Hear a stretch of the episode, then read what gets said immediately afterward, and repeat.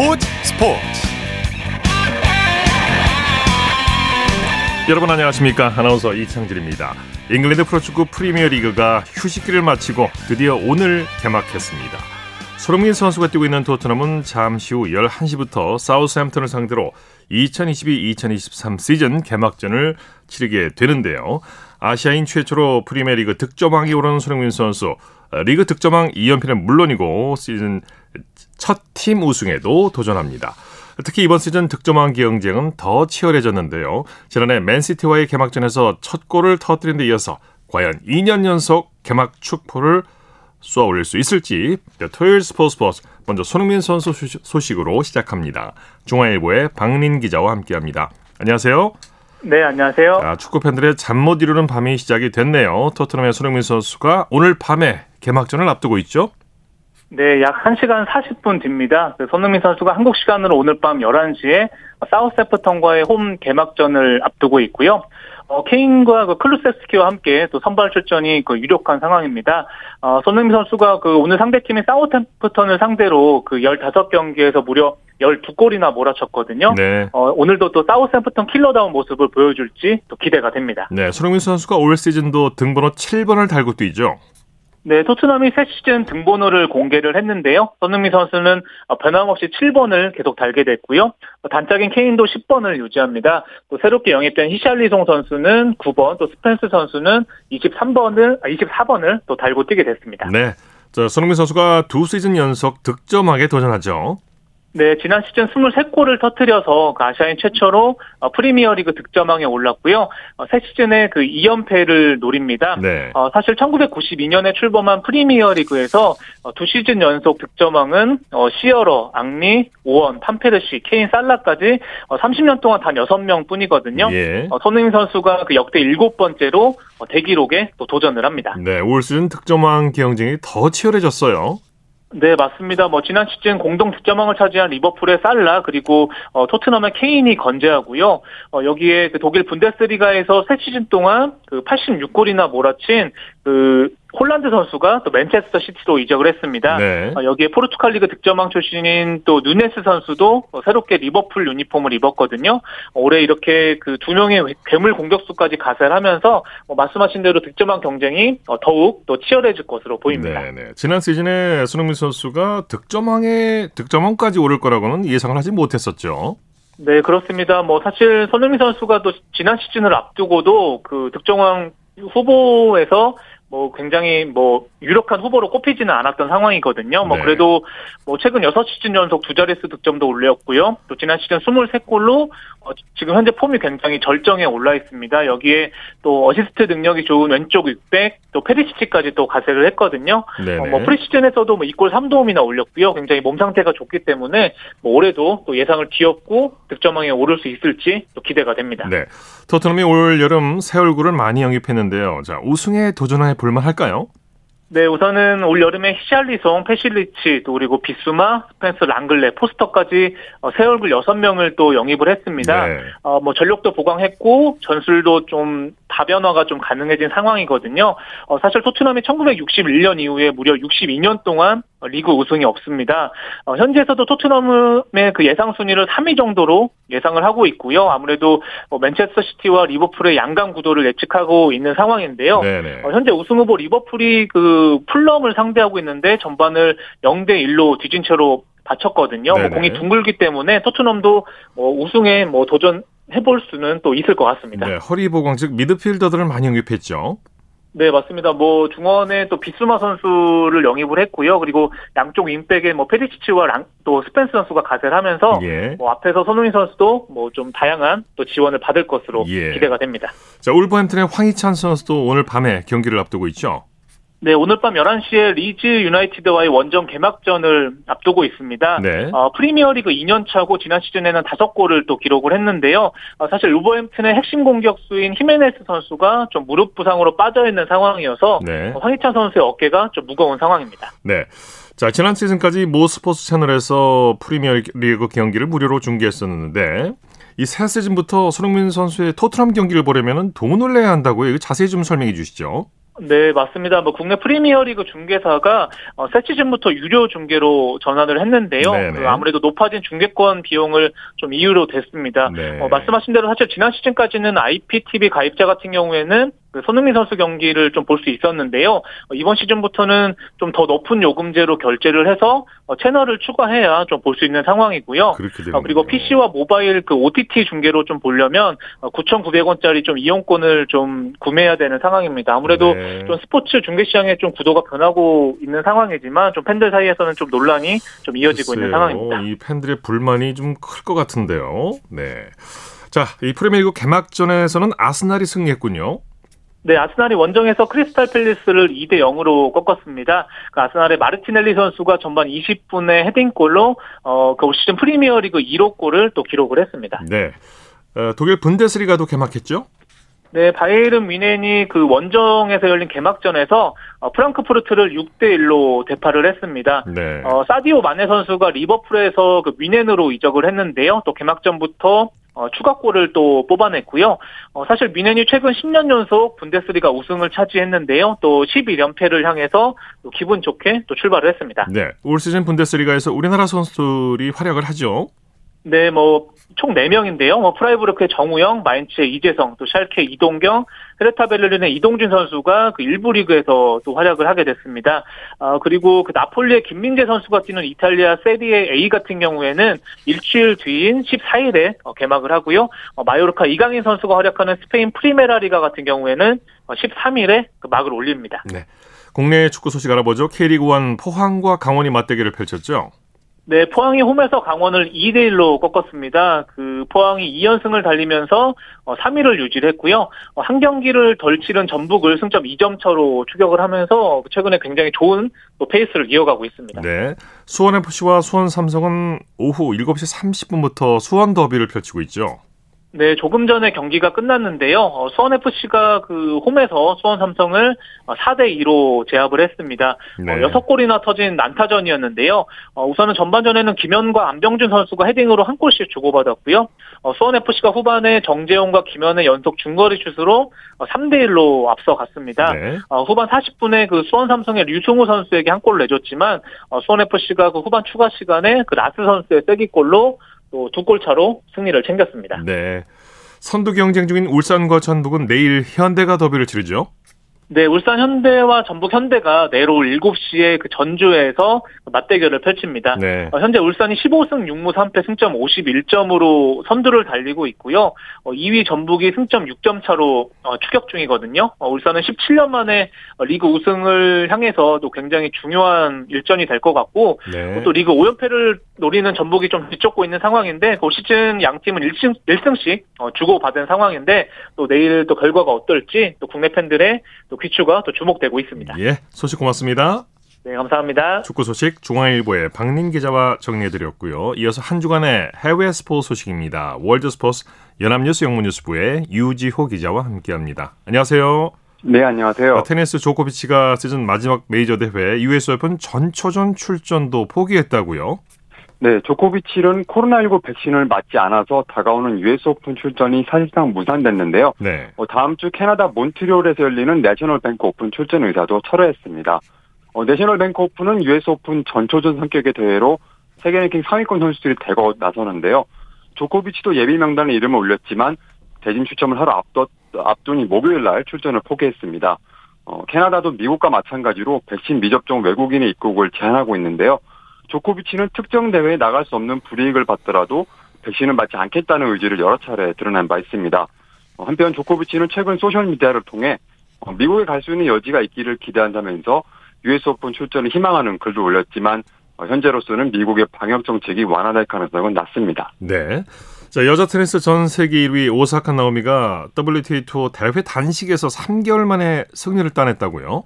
네, 오사카가 지난 3일 미국 산호세에서 열린 무바달라 실리콘밸리 클래식 단식 1회전에서 중국의 정친원을 세트 스코어 2대 1로 물리쳤는데요. 올해 4월 말 이후 약 3개월 만에 따낸 첫 승리입니다. 어, 당시 마드리드 오픈 1회전에서 이긴 뒤 2회전에서 탈락했고요. 5월 프랑스 오픈 첫 판을 진 뒤에는 부상으로 투어 활동을 중단했었는데요. 어, 2018년과 2020년 US 오픈에서 우승한 오사카는 이달 말 개막하는 US 오픈에서 대회 통산 세 번째 우승에 도전하는데요. 이 선수의 현재 세계 랭킹이 41위까지 떨어졌습니다. 예. 19살의 스프린터 레스타일 테보고가 남자 육상 100m 20세 미만 세계 기록을 또 한 번 작성했다는 소식이 있네요. 네, 테보고가 지난 수요일 콜롬비아에서 열린 세계 주니어 육상 선수권 대회 남자 100m 결선에서 9초 91로 우승하면서 대회 2연패에 성공했는데요. 이는 자신이 지난달 16일 성인 세계 선수권 100m 예선에서 작성한 9초 94 기록을 앞당긴 20세 미만 세계 신기록입니다. 예. 어, 지난 3개월 동안 이 테보고가 무려 3번이나 20세 미만 남자 100m 세계 기록을 바꿔놨는데요. 지난해 이 주니어 세계 선수권에서는 10초 19로 우승했는데 어, 이제는 9초대 기록을 꾸준히 내고 있는 선수입니다. 예. 자, 올 11월 오스트리아에서 예정됐던 루치 월드컵 시즌 개막전이 축구 월드컵과 겹친다는 이유로 취소됐다고요? 네, 이 국제 루지 연맹이 지난 1일 어, 11월 26일부터 27일로 잡혀 있던 루지 월드컵 시즌 첫 대회를 취소한다고 발표했는데요. 어, 같은 기간 카타르에서 열리는 축구 월드컵 경기 때문에 루지 대회 유럽 내 생중계가 불가능한 상황이라는 게 이유입니다. 네. 어, 루지 월드컵 시즌은 일단 12월 2일 시작하는 것으로 정리가 됐는데요. 사실 이 시기도 축구 월드컵과 겹치지만 이 조별리그가 마무리된 시점이라서 아무래도 경기 수가 좀 줄어들 예정입니다. 어, 축구 월드컵은 11월 21일 시작해 어, 12월 2일까지 매일 4경기가 열리고요. 16강부터는 하루에 2경기 이상은 열리지 않습니다. 어, 루지연맹 관계자들은 11월 말 대회 일정을 조정해서 올 시즌 총 9개 월드컵 대회를 예정대로 치를 계획이라고 밝혔습니다. 네. IOC가 미국 육상 스타 앨리슨 펠릭스를 포함해서 4명의 신규 선수위원을 임명했다고요? 네, 펠릭스는 올림픽에서 금메달 7개를 따내서 여자 육상 선수 최다 금메달 기록을 갖고 있는 전설인데요. 또 지난달에는 통산 14번째 세계선수권 우승을 차지하게 됐었죠. 어, 그와 더불어 아프가니스탄에서 태어나 난민팀 소속으로 도쿄올림픽 사이클 경기에나 참가한 마수마 알리 자다도 이번에 선수위원으로 뽑혔고요. 또 올림픽 철인 3종 경기에서 두 번 우승을 차지한 영국의 알리스테어 브라운리, 또 캐나다를 대표해 하계올림픽 육상, 동계올림픽 봅슬레이 경기에 나섰던 올루세이 스미스도 임명이 됐습니다. 네. 어, 이번에 토마스 바흐 IOC 위원장이 임명한 위원들은 다른 선수들이 투표를 통해 뽑은 위원들과 달리 활동 범위가 좀 제한적인데요. 어, 공식 IOC 위원 명단에는 포함되지 않고요. 또 올림픽 개최 도시 투표와 새 위원장 선거에는 참여하지 않습니다. 네, 소식 감사합니다. 네, 감사합니다. 월드스포츠 연합뉴스 영문뉴스부의 유지호 기자였습니다.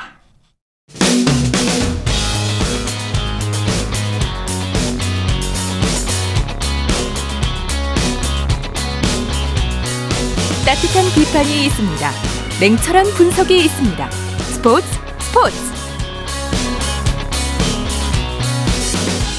토요일 스포츠 스포츠 생방송으로 함께하고 계십니다. 9시 34분 지나고 있습니다. 이어서 스포츠 스타들의 활약상을 살펴보는 스포츠를 빛낸 영웅들 시간입니다. 정수진 리포터와 함께합니다. 어서 오십시오. 네, 안녕하세요. 자, 오늘은 누구를 소개해 주시겠습니까? 네, 지난 시간에 남자 펜싱의 영웅 최병철 선수를 소개해 드렸는데요. 네. 오늘은 한국 여자 펜싱 선수 최초로 올림픽 메달을 획득한 남현희 선수를 소개해 드리려고 합니다. 아, 펜싱 첫 메달이었군요. 네, 어, 올림픽 첫 메달이었어요. 네. 어, 2008 베이징 올림픽 플레레 여자 개인전에서 은메달을 목에 걸었는데요. 사실 많은 분들이 아시겠지만 남현희 선수의 키가 154cm 정도로 작습니다. 그래도 어릴 때부터 운동을 좋아해서 중학교 시절에는 육상부에 들어갔는데요. 작은 키에도 불구하고 체육 시간에 멀리뛰기 1등을 한 거예요. 이때 펜싱부 코치를 겸하고 있던 체육교사가 그 순발력과 점프력을 눈여겨봤고 네. 체육교사의 권유를 받아서 펜싱을 시작하게 됐습니다. 네, 뭐 우연히 펜싱을 시작했지만은 그래도 이 타고난 소질이 있었던 것 같아요. 네, 중3 때 전국 대회를 다 휩쓸었고요. 네. 대학 진학 후에는 바로 성인 대표팀에 뽑히면서 굵직한 성과들을 냈습니다.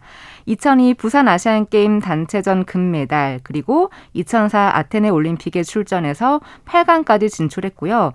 2005년도에는 팀의 에이스로서 세계 펜싱 선수권 플레의 여자 단체전 우승을 이끌었습니다. 네. 이제 그러고 나서 2006 도하 아시안 게임에서 개인전 금메달을 땄는데요. 이 메달은 남현희 선수에게 너무나 큰 의미가 있었거든요. 자세한 내용을 2006년 12월 12일 KBS 9시 뉴스에서 들어보시죠. 여자 플러의 결승전 한눈에 봐도 작은 선수가 빠른 스피드로 상대를 제압합니다. 15대 15로 이긴 마스크 속의 주인공은 남현희. 154cm의 단신을 딛고 우승했다는 기쁨도 기쁨이지만 남다른 사연을 가진 선수입니다. 올 초 남현이는 성형 수술을 했다는 이유로 대표 유니폼을 벗어야 했습니다. 자격정지 2년의 중징계를 받아 선수 생명이 끝날 뻔했으나 다행히 징계가 완화돼 이번 대회에 출전하게 됐습니다. 어렵게 얻은 기회를 남현이는 금메달로 보답했습니다. 한층 성숙, 해진 계기가 됐던 것 같고요. 그걸로 인해서 이제 국가대표 선수는 어떤 마음가짐으로 임해야 된다는 걸 다시 알게 됐어요. 남현이는 여자 플러의 단체전에도 출전해 이관왕에 도전합니다. 시련을 딛고 아시아를 제패한 남현이의 칼끝은 이제 베이징 올림픽으로 향하고 있습니다. 도화에서 KBS 뉴스 김봉길입니다. 네. 성형 수술을 했다는 이유로 징계를 받았다는 게 조금 의아하긴 한데요. 네, 그래도 네. 중징계를 피해서 이제 훈련을 할 수 있었고 네네. 2006 도하 아시안 게임에서 개인전 금메달을 따냈습니다. 네네. 어 근데 개인전 금메달뿐만이 아니라 또 단체전에서도 금메달을 따면서 대회 2관왕에 올랐죠. 네. 네. 그 이후 이제 한국 여자 펜싱 첫 번째 메달이 나온 거네요. 네, 높은 세계 랭킹을 유지하고 있었기 때문에 사실은 2008 베이징 올림픽에서 금메달을 따지 하지 않을까 하는 기대를 한 몸에 받았습니다. 예. 그런데 세계 랭킹 1위였던 이탈리아의 베잘리에게 한 점 차로 패하면서 은메달을 획득했는데요. 이 은메달이 바로 한국 여자 펜싱의 첫 메달이었던 거죠. 네네. 관련 내용을 2008년 8월 12일 KBS 8시 아침 뉴스타임에서 들어보시죠. 남현이의 상대는 올림픽 3연속 금메달을 노리는 세계 최강 이탈리아의 베잘리였습니다. 결승전답게 경기는 초반부터 팽팽했습니다. 1라운드에서 단 한 점도 얻지 못하고 3대 0으로 뒤졌지만 남현이는 물러서지 않았습니다. 2라운드 시작부터 베잘리를 몰아쳤고 연속 공격을 성공시키며 동점까지 만들었습니다. 한 박자 빠른 몸놀림으로 상대의 흑점을 정확하게 겨냥하며 접전을 이어갔습니다. 마지막 3라운드 5대5. 연장전이 예상됐던 경기는 분류에 사투를 남겨두고 승부가 달렸습니다. 남현이는 배잘리의 기습에 역전을 허용해 6대5 한 점 차로 결국 무릎을 꿇었습니다. 한 게임 한 게임 최선을 다하려고 하다 보니까 그러니까 이기, 이기는 게임이 있더라고요. 그러다 보니까 자신감도 더 생겼고요. 네, 후회 없는 게임이었어요. 비록 금메달은 아니지만 남현희의 메달은 뜻깊은 은메달입니다. KBS 뉴스 박준입니다. 네. 네. 종료 4초를 남기고 극적으로 승패가 갈린 명승부였기 때문에 이 세계 최강 베찰리도 베이징 올림픽에서 가장 인상적인 경기였다라고 소감을 밝혔습니다. 네. 네. 이후에 있었던 국직한 대회가 이제 2010 광저우 아시안 게임이었는데 여기서도 네. 아시아의 펜싱 최강은 한국이었죠. 네, 남현희 선수가 여자 플레레 결승전에서 중국의 천진현을 상대로 한 박자 빠른 공격을 했고요. 15대 3이라는 큰 점수 차로 압도적인 승리를 거두고 금메달을 목에 걸었습니다. 예. 작은 키에 또 잦은 부상, 참 여러 가지 어려움을 이겨내고 다시 한번 아시아 정상에 오른 건데요. 특히 개인과 단체에서 모두 금메달을 목에 걸면서 2006 도하 아시안 게임에 이어서 2연속 2관왕이 됐습니다. 네, 네. 그런데 이제 그 다음 아시안 게임에서는 엄마 검객으로서 좋은 모습을 보여줬었죠. 네, 출산한 지 4개월 만에 출전한 선발전에서 당당히 태극마크를 거머쥐었고요. 사상 첫 엄마 검객으로 2014 인천 아시안 게임에 출전했습니다. 네네. 이때 여자 플레레 대표팀 5회 연속 우승이자 남현희 선수의 아시안 게임 여섯 번째 금메달을 땄는데요. 그 내용을 2014년 9월 24일 KBS 9시 뉴스에서 들어보시죠. 2002년 부산 대회를 시작으로 네 번째 아시안 게임. 남현희에게 특별한 응원단이 찾아왔습니다. 점수를 낼 때마다 환호하는 남편과 두 살 배기 딸 하이. 엄마 검객은 더욱 힘을 냈습니다. 남현희는 가장 부담이 큰 첫 번째와 마지막 라운드를 책임지며 여자 플러레 대표팀의 5회 연속 우승을 이끌었습니다. 아시안 게임 여섯 번째 금메달이자 많은 시간을 함께하지 못한 딸에게 주는 미안함의 선물입니다. 경기 끝나고 하이를 봤는데 많이 못 안아줘서 미안함에 남현이는 지난해 출산한 지 4개월 만에 출전한 선발전에서 당당히 태극 마크를 거머쥐며 사상 첫 엄마 국가대표가 됐습니다. 새벽부터 밤까지 이어진 지옥 훈련. 온몸의 근육이 뒤틀리는 듯한 고통이 뒤따랐습니다. 딸에 대한 그리움도 사진과 동영상을 보며 묵묵히 참아냈습니다. 자랑스러운 엄마가 되겠다는 약속을 지킨 마지막 아시안 게임은 엄마 검객의 마음속에 영원히 잊지 못할 추억으로 남게 됐습니다. 하이야 엄마 축하해줘. 아 이거 깨물어. KBS 뉴스 정현숙입니다. 네, 이때 남현희 선수의 딸이 이 금메달을 앙 모는데 온 가족이 함께 웃는 모습이 너무나 행복해 예. 보였습니다. 예. 네. 이제 이후에 남현희 선수도 세월이 흐르면서 은퇴를 하는 시기가 다가오게 되죠. 네, 2012 런던 올림픽 단체전 금메달을 따고 2018 자카르타 팔렘방 아시안 게임 단체전 금메달 이후 제 100회 전국 체육대회 4강전을 끝으로 선수 생활을 마감했고요. 지금은 한 스포츠단의 펜싱팀 감독으로 감독으로 활동 중입니다. 네. 네. 스포츠를 빛낸 영웅들 정수진 리포터와 함께했습니다. 수고했습니다. 네, 고맙습니다. 쳤다 하면 홈런이고 슛 골이고 각본 없는 한편의 드라마 그것이 바로 그것이 바로 손에 잡힌 우승 트로피 목에 걸린 그 배달 너와 내가 하나 되는 그것이 바로 그것이 바로 그것이 바로 꿈꾸던 스포츠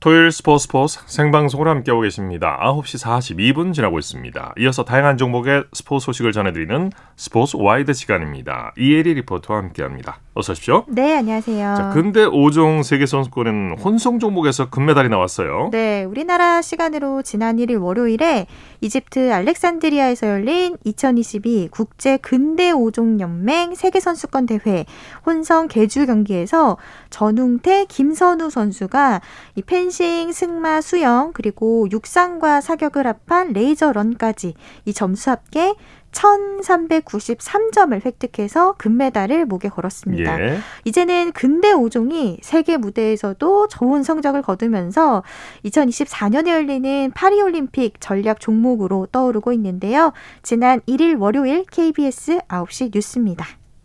전웅태 김선우조가 승마에서 한 번의 실수도 없이 장애물을 모두 넘습니다. 전웅태는 펜싱에서 승리를 따낸 뒤 밝은 미소로 손을 흔듭니다. 수영까지 압도적인 1위를 지킨 덕분에 마지막 레이저런은 2위보다 무려 42초 일찍 출발해 우승을 예감했습니다. 전웅태가 가장 먼저 결승선을 통과해 남자 계주에 이어 2관왕에 올랐고 김선우는 이번 대회 세 번째 메달을 목에 걸었습니다. 대표팀이 따낸 금메달 2개와 은메달 1개, 동메달 1개는 세계 선수권 역대 최고이자 참가국 가운데 가장 좋은 성적입니다. 대한민국 팀이 원팀이 돼서 이제 한 마음으로 움직였기 때문에 좋은 경기 결과가 있었던 것 같아요. 웅태 오빠와 함께 금메달을 따서 기쁨이 두 배가 된 것 같아요.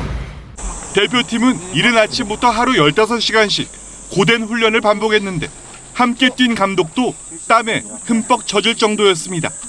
말과의 깊은 교감은 물론 굳은 날씨에도 실전 같은 훈련은 혼성 개주 승마 300점 만점으로 이어졌습니다. 생소했던 근대 오종이 파리올림픽의 희망으로 떠오른 원동력입니다. 내년에 있을 아시안 게임 그리고 더 나아가 2024 파리 올림픽에서도 좋은 경기 결과를 있을 수 있도록 최선을 다하겠습니다. 대한민국 근대오종 화이팅! KBS 뉴스 박선우입니다. 네, 근데 요즘 화이팅입니다. 네. 네. 이번에는 태권도 얘기를 해보죠. 우리나라 태권도가 세계 청소년 선수권 남녀부에서 종합 선두를 달리고 있죠? 네, 그렇습니다. 우리나라 시간으로 오늘 불가리아 소피아에서 치른 세계 태권도 연맹 세계 청소년 선수권 대회 나흘째 경기에서 금메달 1개, 동메달 1개 추가했습니다. 네. 여자부에서 광주체육고등학교 김가현 선수가 여자 55kg급에서 금메달을 땄고요. 남자부에서는 풍생고등학교 서현우 선수가 남자 63kg급에서 동메달을 수확했습니다. 어, 우리나라는 세계 청소년 선수권 대회에서 오늘까지 남자부, 어, 여자부 이제 통틀어서 금메달 4개, 동메달 1개를 수확을 해서요. 직전 대회 우승팀 이란을 제치고 종합 선두를 지키고 있습니다. 네.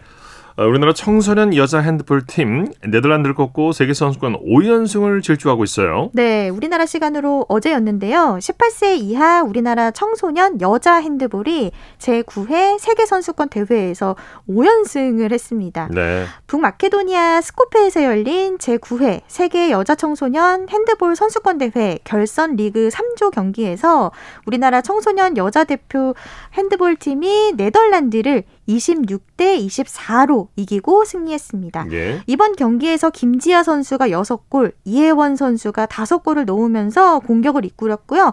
조 1위로 8강에 진출했습니다. 네. 우리나라는 오는 8일 8강에서 스웨덴과 맞붙는데요. 스웨덴은 2010년 이 대회에서 정상에 오른 적이 있습니다. 이 대회가 2년마다 열리고 있는데 그동안 우리나라는 2016년 그리고 2018년 이렇게 연달아서 3위에 올랐거든요. 만약에 이번에 우리나라가 8강에서 스웨덴을 꺾으면 세계 대회 연속 4강 진출을 이루게 됩니다. 그렇군요. 자, 이번에는 생활체육 얘기를 준비하셨다고요? 네, 요즘 생활체육 가운데 테니스 인기가 심상치 않은데요. 특히 2030 젊은 세대들이 테니스 요즘 관심도 많고 또 열심히 치고 있다고 하는데요. 이 관련된 내용을 지난 2일 화요일 KBS 9시 뉴스에서 들어보시죠. 실내 테니스 연습장에서 열심히 땀 흘리고 있는 동호인들입니다. 대부분 젊은 여성들인데 프로 선수처럼 멋진 복장을 입고 운동합니다. 눈비가 내려도 괜찮고 자외선까지 피할 수 있어 실내 연습장의 인기는 폭발적입니다. 딱 소리가 진짜 약간 스트레스가 많이 풀리는 것 같고 자정을 가리킨 시각 한여름밤에도 테니스 열기는 가시지 않습니다. 테니스 초보들이 모여 밤 11시부터 새벽 1시까지 그들만의 리그를 즐깁니다. 밤에도 안 자고 테니스를 치고 싶다 이런 생각을 해서 안잘테야라고 이름을 짓게 되었습니다. 2030 젊은 세대들이 대거 테니스로 유입되면서 관련 용품도 불티나게 팔리고 있습니다. 지난 1분기 테니스 용품 매출은 210% 증가했고 신용카드 이용률이 2019년 대비 440% 급증한 걸로 나타났습니다. 사진과 동영상을 즐기는 MZ세대 특징을 반영한 일시적 현상일 수 있지만 150년 전통의 스포츠인 테니스 자체의 매력도 무시할 수 없습니다. 우리가 이분들이 계속해서 테니스를 할 수 있는 이런 대회라든지 이런 분들이 또 즐길 수 있는 가족 단위로 와서 할 수 있는 코로나 시대 골프에 이어 새로운 대세 스포츠로 떠오른 테니스. 오는 9월에는 26년 만에 남자 프로 테니스 ATP 투어가 국내 개최될 예정이어서 열기는 한동안 계속될 전망입니다. KBS 뉴스 김기범입니다. 네, 안잘테라는 팀 이름이 재밌군요. 네. 네. 우리나라 피겨 대표팀이 진천 선수전에서 본격적으로 이제 2022-23 시즌 합숙 훈련에 돌입했다고요? 네, 이 합숙 훈련 기간은요. 지난 1일 월요일부터 오는 31일 수요일까지입니다. 네. 이 피겨 국가대표팀이 진천 선수촌에 입촌을 한 건 이번이 처음인데요. 그동안 이 피겨 스케이트 종목은 선수 각자 개인 코치를 선임을 해서 훈련을 했었는데 네. 이번에는 진천 선수촌에서 이 피겨 선수들이 선수들이 처음으로 다른 종목 선수들과 교류를 하는 그런 기회가 될 예정입니다. 예. 특히 2022 베이징 동계올림픽에서 5위를 기록한 남자 싱글 차준환 선수와 또 이시형 선수, 또 여자 싱글의 김예림 선수와 이해인 선수가 함께 훈련에 나서게 됩니다. 네, 스포츠와이드 이혜리 리포터와 함께했습니다. 수고했습니다. 네, 고맙습니다.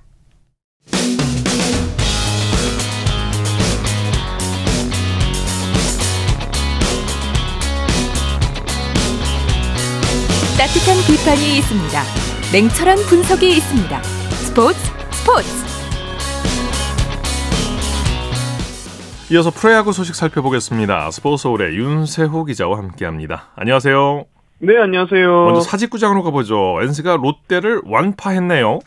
네, NC가 타선 폭발을 앞세워서 롯데를 10대 1로 꺾으면서 어제 패배를 서력을 했습니다. 네, 전날 침묵했던 NC 타선이 그야말로 맹타를 퍼붓었어요. 그렇습니다. 특히 뭐 좀 인상적인 선수가 있다면 그 NC의 손아섭 선수가 아닐까 싶은데요. 오늘 이번 지명타자를 출장해서 5회 중전 적시타로 통산 900타점을 달성을 했습니다. 네. 역대 31번째 기록인데 어, 대기록을 또 친정팀인 롯데를 상대로 올리면서 좀 또 인상적인 장면을 남겼습니다. 네. KT는 한화를 상대로 역전승을 거뒀네요. 네, 수원에서 열린 KT와 한화의 경기에서는 KT가 4대 2로 승리했습니다. 네. KT는 2연승으로 주말 3연전 위닝 시리즈를 예약을 했습니다. 네, 양 팀이 팽팽한 승부를 펼쳤죠. 네, 7회까지는 양 팀이 2대 2로 정말 접전을 벌였는데요. 어, 하나가 1회에 2득점으로 기분 좋은 선취점을 올렸지만 KT는 4회 말 박경수 선수의 동점 트럼프로 경기를 원점으로 돌렸습니다. 그리고 8회 말 KT 배정대 선수가 결승 적시 2타점 1루타를 치면서 KT가 승기를 잡았습니다. 네. 자, 두산과 기아의 경기는 어땠나요? 네, 이 경기 또한 굉장히 팽팽한 승부가 펼쳐지고 있습니다. 어, 사실 7회까지는 기아가 4대 1로 리드하면서 기아가 이제 필승조를 앞세워서 승리하는 게 아닌가 싶었는데요. 두산이 8회부터 저력을 발휘했습니다. 예. 2사 후에 집중력을 보여주는 모습이었는데 안재석 선수의 솔로포로 시작으로 정수빈 선수의 2점 홈런으로 순식간에 동점이 됐고요. 예. 또 9회 초에 허경민 선수의 2타점 2루타, 안재석 선수의 적시 2루타로 7대 4로 달아났습니다. 네. 네. 그러면서 지금 어 장, 지금 막 경기가 끝났는데요. 끝났군요. 결국에는 네 7대 4로 두산이 기아를 꺾으면서 아직 뭐 양 지금 두산이 6위고 기아가 5위인데 양 팀의 승차가 있긴 한데 두산이 또 워낙 저력이 있는 팀이잖아요. 예. 그러면서 두산이 지금 5위 기아를 맹추격을 하고 있습니다. 예. 잠실구장으로 가보죠. 키움과 LG 2위 경쟁에 그야말로 불이 붙었는데 LG가 하루 만에 2위에 복귀했네요. 그렇습니다. 어제부터 시작된 키움과 LG, LG와 키움의 주말 3연전 2위 경쟁이 점점 더 뜨거운 모습을 보이고 있습니다. 네. 어제 키움이 LG를 꺾고 하루 만에 2위 자리를 되찾았는데 오늘 LG가 키움의 12대 3 완승을 거두면서 다시 또 2위로 점프를 했습니다. 네, LG 화력이 대단했어요. 그렇습니다. 뭐 타선이 대폭발한 경기였는데요. 오늘 LG 타자들은 안타 13개를 합작을 했고요. 특히 문보경 선수 홈런 포함 안타 3개, 어, 문성주 선수 같은 경우에는 중간에 투입이 됐음에도 안타 2개를 기록을 했습니다. 네. 그리고 무엇보다 좀 슬럼프가 있었던 어, LG 1번 타자 홍창기 선수가 어제는 9번 타순에 배치됐지만 오늘 1번 타자로 돌아와서 멀티히트 활약을 했습니다. 네. 키움이 지긴 했지만 푸이그 선수의 타격감은 아주 좋았죠. 네, 키움에 그래도 위안거리가 있다면은 푸이그 선수와 이정후 선수의 최근 활약이 아닐까 싶은데요. 푸이그 선수 오늘 잠실구장 한가운데 담장을 넘기는 홈런으로 3경기 연속 홈런을 기록을 했습니다. 네. 시즌 13번째 홈런을 쳤고요. 어, 푸이그 선수가 살아난다면 그리고 이정우 선수가 꾸준히 활약을 하고 있기 때문에 이 중심 타선에서 그래도 키움이 좀 실마리를 풀 수 있지 않을까 싶고요. 좀 아쉬운 부분이 있다면 오늘 키움 투수인데요. 오늘 사사구를 무려 11개나 범했습니다. 예. 그러면서 투수들이 좀 자멸한 그런 경기를 하고 말았습니다. 네. 선두 SSG와 삼성이 치열한 접전을 벌였는데 경기 어떻게 됐습니까? 네, 현재 진행 중인데요. 어, 사실 이 경기도 그 광주 경기처럼 어, 삼성이 이제 리드를 하면서 승리를 만드나 싶었는데 네. 지금 6대 6 동점이 됐습니다. 동점이 됐군요. 네, 현재 9회 초가 진행 중인데요. 어, 6대 6 동점으로 지금 가고 있고 어, SSG는 이제 필승 카드인 문승원 선수를 마운드에 올렸습니다. 네. 양팀이 이틀 연속 혈투를 펼치고 있습니다. 아, 삼성이 과연 그 정말 3연승을 오랜만에 올릴 수 있을지도 좀 관심사인데 아직 끝나질 않았군요.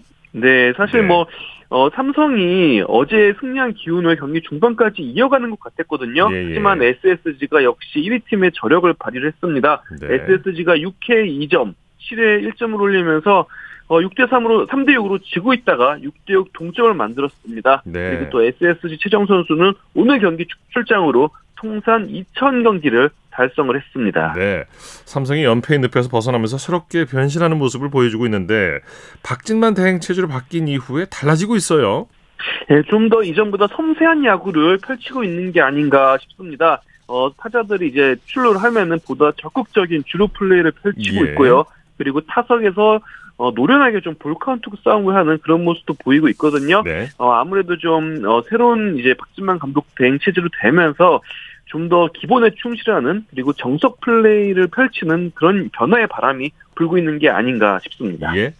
자, 코리안 메이저리그 소식 살펴보죠. 김하성 선수가 두 경기 만에 다시 안타를 쳤네요.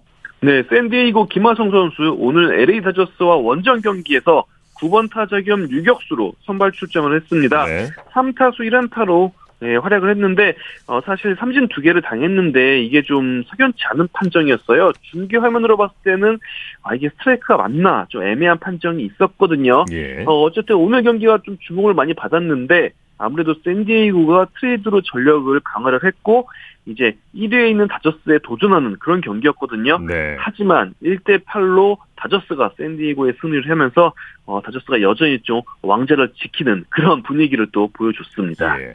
최지만 선수는 어땠나요? 네, 템파베이 최지만 선수 디트로이트와의 경기에서 2번 타자 1루수로 선발 출장을 했는데요. 2타수 무안타 1볼넷을 기록을 했습니다.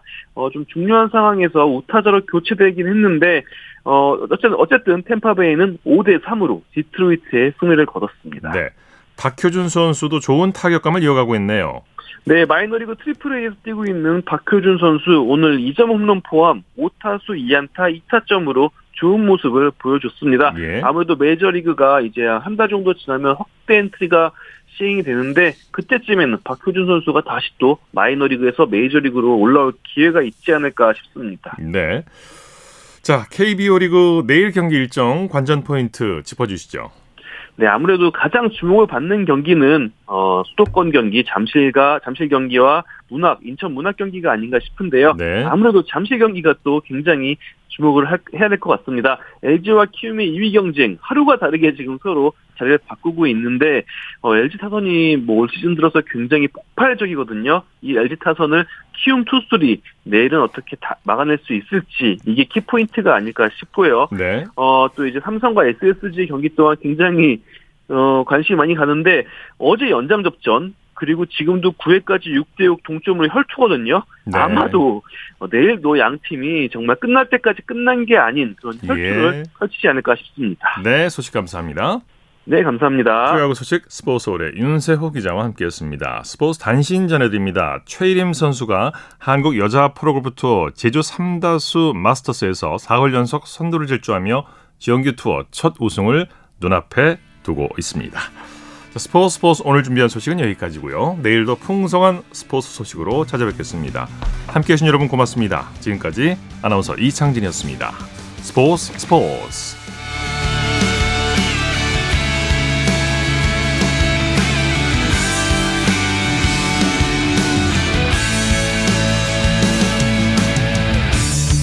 the sun goes down in front of me reminds me where I wanna you and you alone